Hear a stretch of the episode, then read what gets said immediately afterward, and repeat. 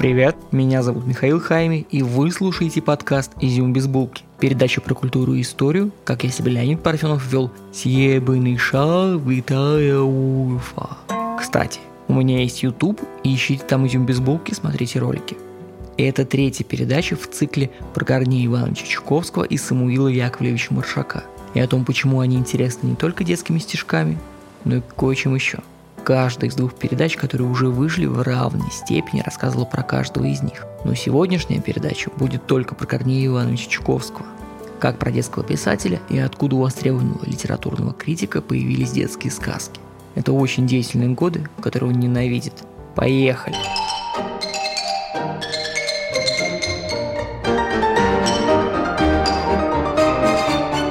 Давайте немножко вспомним контекст. 1917 год – Сначала происходит февральская революция, она же свержение монархии, потом Октябрьская революция и переход власти от Временного правительства к Советам. Корней все это время проводит в Петрограде за работой. Революция от него забрала его собственность, дачу в Финляндии. Поэтому уехать из Петрограда он не может. Сейчас это Ленинградская область и поселок Репино, но в 1917 году это Кокола, там живет Илья Ефимович Репин, рядом с его дачей у Корнея был коттедж – это двухэтажный деревянный коттедж, затерянный в соснах. Забор на три стороны. Четвертая сторона – это залив. Из окон видно воду. Как дети бегут по водичке. Прозрачный вечер гуляет в их волосах. Солнце отражается от воды. Песок заползает в носки и сидит между пальцев. Этого всего больше нет. Теперь есть революционный быт, уплотнение, переселение, экспроприация собственности, аббревиатуры здесь, аббревиатуры там, грязь и нищета – Россия с 1914 года участник Первой мировой войны. Сначала эта война позиционировалась как помощь братскому славянскому сербскому народу. Потом оказалось, что по тайному соглашению Сайкса-Пико интересы России в этой войне совершенно другие. Захватить часть Турции, Константинополь с востока, а с запада Трабзон и армянские земли. Добавок к этому, российская военная мощь опирается на практически бесконечный личный состав.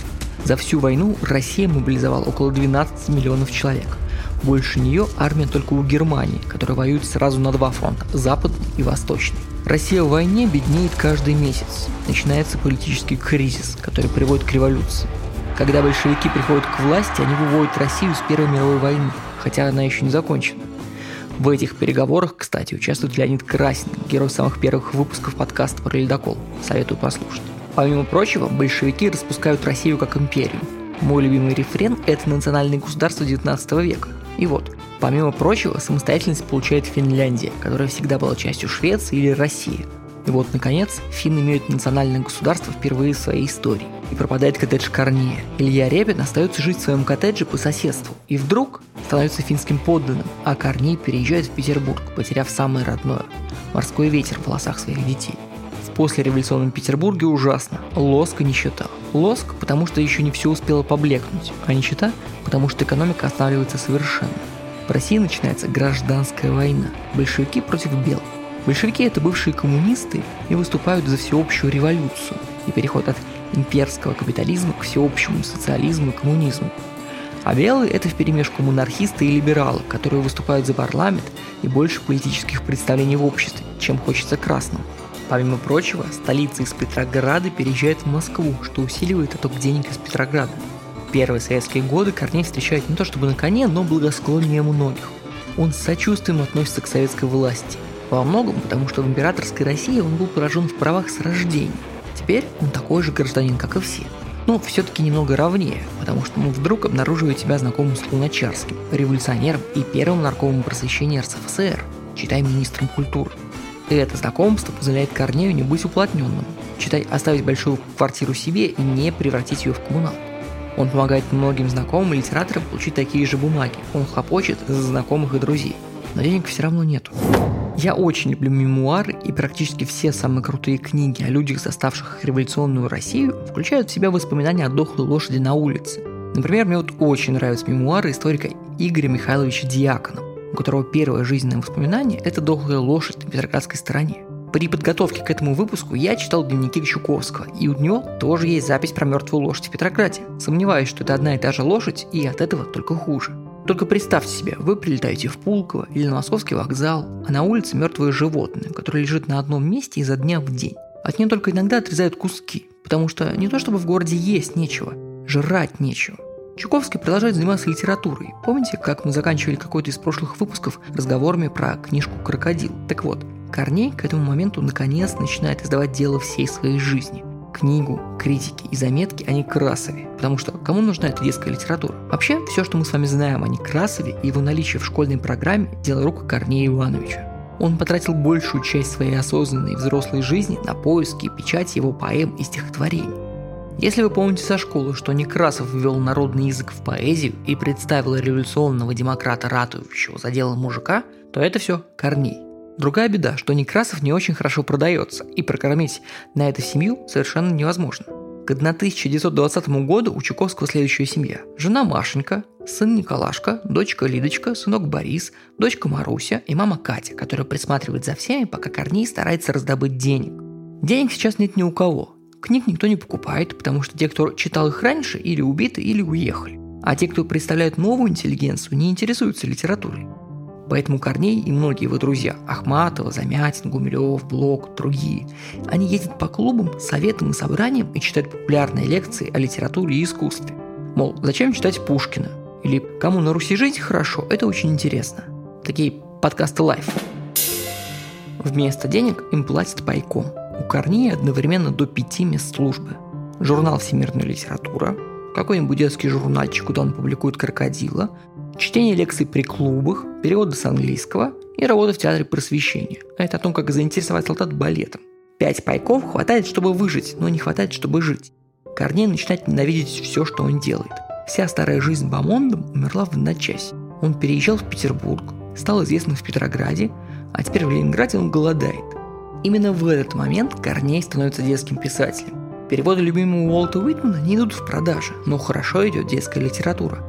Книжка «Крокодил» выпускается советским правительством и продается за полторы копейки. Это очень дешево и покупают ее многие. Корней, который вынужденно проводит много времени дома, дружит со своей младшей доченькой Мурочкой.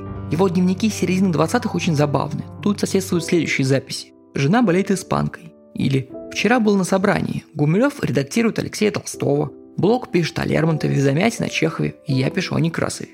Или первое длинное слово Муры – «лимпопо», когда что-то очень хорошо. Мура плохо растет, потому что еды нет и часто болеет. Однажды Ахматова раздобыла бутылку молока и передала ее для Мурочки.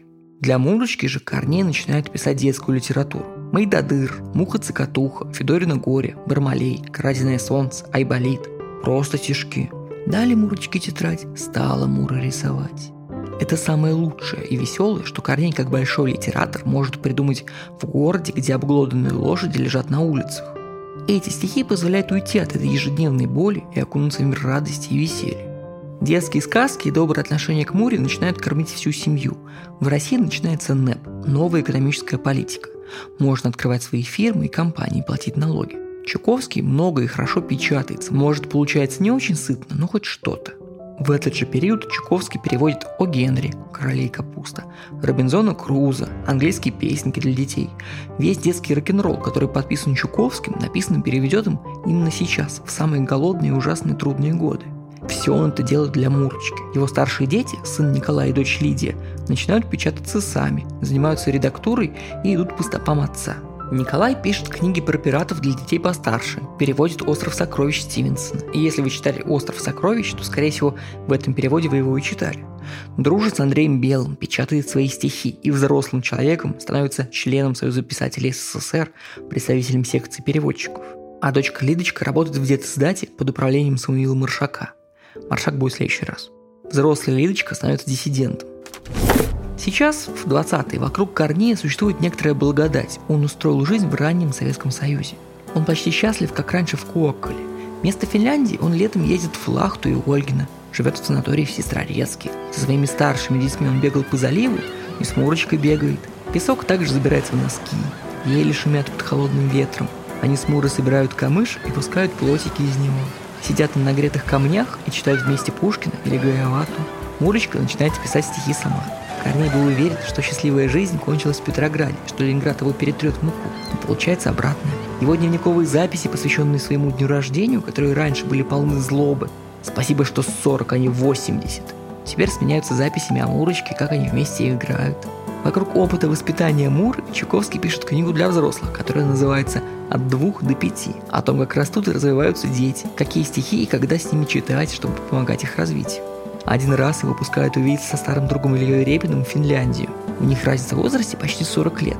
Когда наступает революция, Корнею 35, а Репину 73. Корней уже давно зовет его стариком, а не дружны. Но разница в возрасте постепенно убивает все общие темы. Когда-то Корней был главным драйвером светской жизни вокруг Лепина. Сейчас он беднее, чем раньше, голоднее, чем раньше, неприкаяннее, чем раньше. А Репин, пусть и старичок, но также работает. Когда-то на излете их старой дружбы Корней заметил, что Репин перешел с правой руки на левую, потому что правая больше его уже не слушалась. И этой левой рукой Репин уже не так хорош, как художник. Корней доезжает до Куокола, заходит к Репину. С момента последней встречи прошло несколько лет. Но Репин навострился писать левой рукой, живет себе в Финляндии, рисует так же безмятежно и радостно, как и раньше. Постарел еще больше, как будто есть еще какая-то градация старости, которая недоступна лишь 40-летнему Корнею. Корней заходит в свой старый дом, который оказался теперь в Финляндии. Он отдал его на попечение знакомому, который должен был вести дела Корнея здесь. Но вместо этого он просто распродал мебель и уехал. Корней одиноко ходит зимой по пустому дому. Здесь на полу остался след от его стола. Здесь разорван диван. Видно, что он не пролез в дверь, его распотрошили в поисках драгоценностей. На кухне тихо, как будто и тут никогда и не играли дети. Из окон видны те же старые сосны. Дача в Куокколе была важной частью его жизни, а теперь ее вынули из него. Дома дела начинают ухудшаться. Любимая Мурочка, которая часто болеет, вдруг страдает от аппендицита. У нее неделю держится температура 39 градусов. Она бредит. Приходящие врачи лечат ее буквально холодом и голодом. Комнату выстуживают и запрещают давать еду. В дневниках Чуковского записи за эти дни чередуются с вырванными страницами. Днем Мура бредит. Ночью он вместе с женой сидит у ее кровати и смотрит, когда же закончится муки ребенка. Через неделю оба родителя эмоционально истощены. Они верят, что Мура умрет в любой момент но она неожиданно идет на поправку. И еще несколько лет радует маму и папу. А потом приходит 1930 год. Вокруг чистки, знакомые в тюрьмах. Друг Маяковский кончает жизнь самоубийством. Умирает старый друг Репин, который дожил до 86 лет. Детские книги Чуковского громят. Где это видно, чтобы умывальники говорили? Где это видно, чтобы муха женилась на комаре? Самовары, Корней Иванович, не летают. Чуковский выводит детей в заблуждение – Корней защищает себя. Это сказка, это для детей. Чуковского не печатают. Крупская, не абы кто, сама Надежда Константиновна пишет. Такая болтовня, неуважение к ребенку. Сначала его манит пряником, веселыми, невинными рифмами и комичными образами, а попутно дает глотать какую-то муть, которая не пройдет бесследно для него. Я думаю, крокодила нашим ребятам давать не надо. Корней закрывается в себе и посвящает себя воспитанию Мура. Мура заболевает туберкулезом костей. Вокруг голод. Корней не может найти врачей, Корней не может найти еды. Его дорогой ребеночек потихоньку умирает.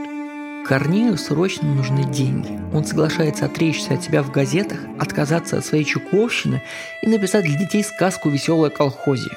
Все веселое настроение и вся радость жизни закончилась. Больше нельзя шутить с детьми, только колхозия. За отречение ему дают мешок муки, немного денег и место для Мурочки в санатории в Крыму. Но Муре только хуже. У нее ослеп левый глаз, и его нужно удалить. Она слепнет на второй глаз. Ноги покрываются гнойниками. В санатории детей лечат холодом и строгой диетой. Родителям вход запрещен, чтобы дети не плакали, когда родители уходят. Корнею разрешают навещать больную дочь, если он будет развлекать болеющих детей сказками. Он заходит в санаторий, который больше похож на концлагерь. Больные, исхудавшие дети в казенных пижамах, некоторые на костылях, кто-то прикован к кровати, некоторые бритые, некоторые без зубов, некоторые с глазами, а некоторые слепые. И все вокруг него. Он высокий, они ему не достают до колена. Он высокий, а они сидят перед ним. И он видит их всех. И он им шепотом читает «Каразиное солнце», «Тараканище», английские песенки.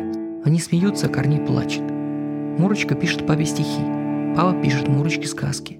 В конце 1930 года Мурочки легчает, нога как будто выздоровела. Но с весны заболевает вторая нога. Начинается смертельный кашель. Бедная девочка 11 лет мучается от боли, корчится во сне. Днем они с папой гуляют читают Диккенса, ищут красивых жуков.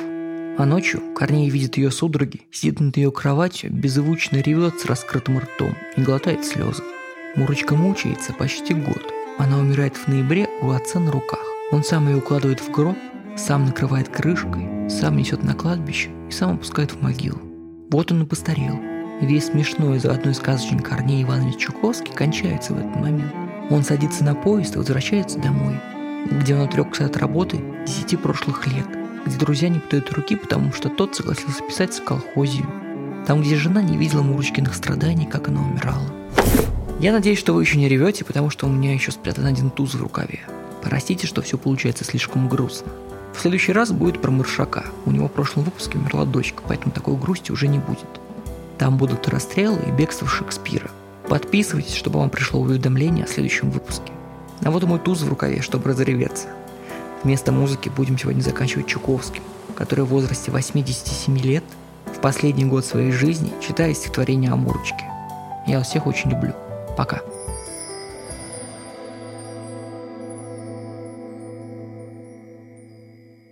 Дали Мурочке тетрадь, стала Мура рисовать. Это козочка рогатая, это елочка мохнатая, это дядя с бородой, это дом с трубой. Ну а это что такое непонятное, чудное, с десятью ногами, с десятью рогами?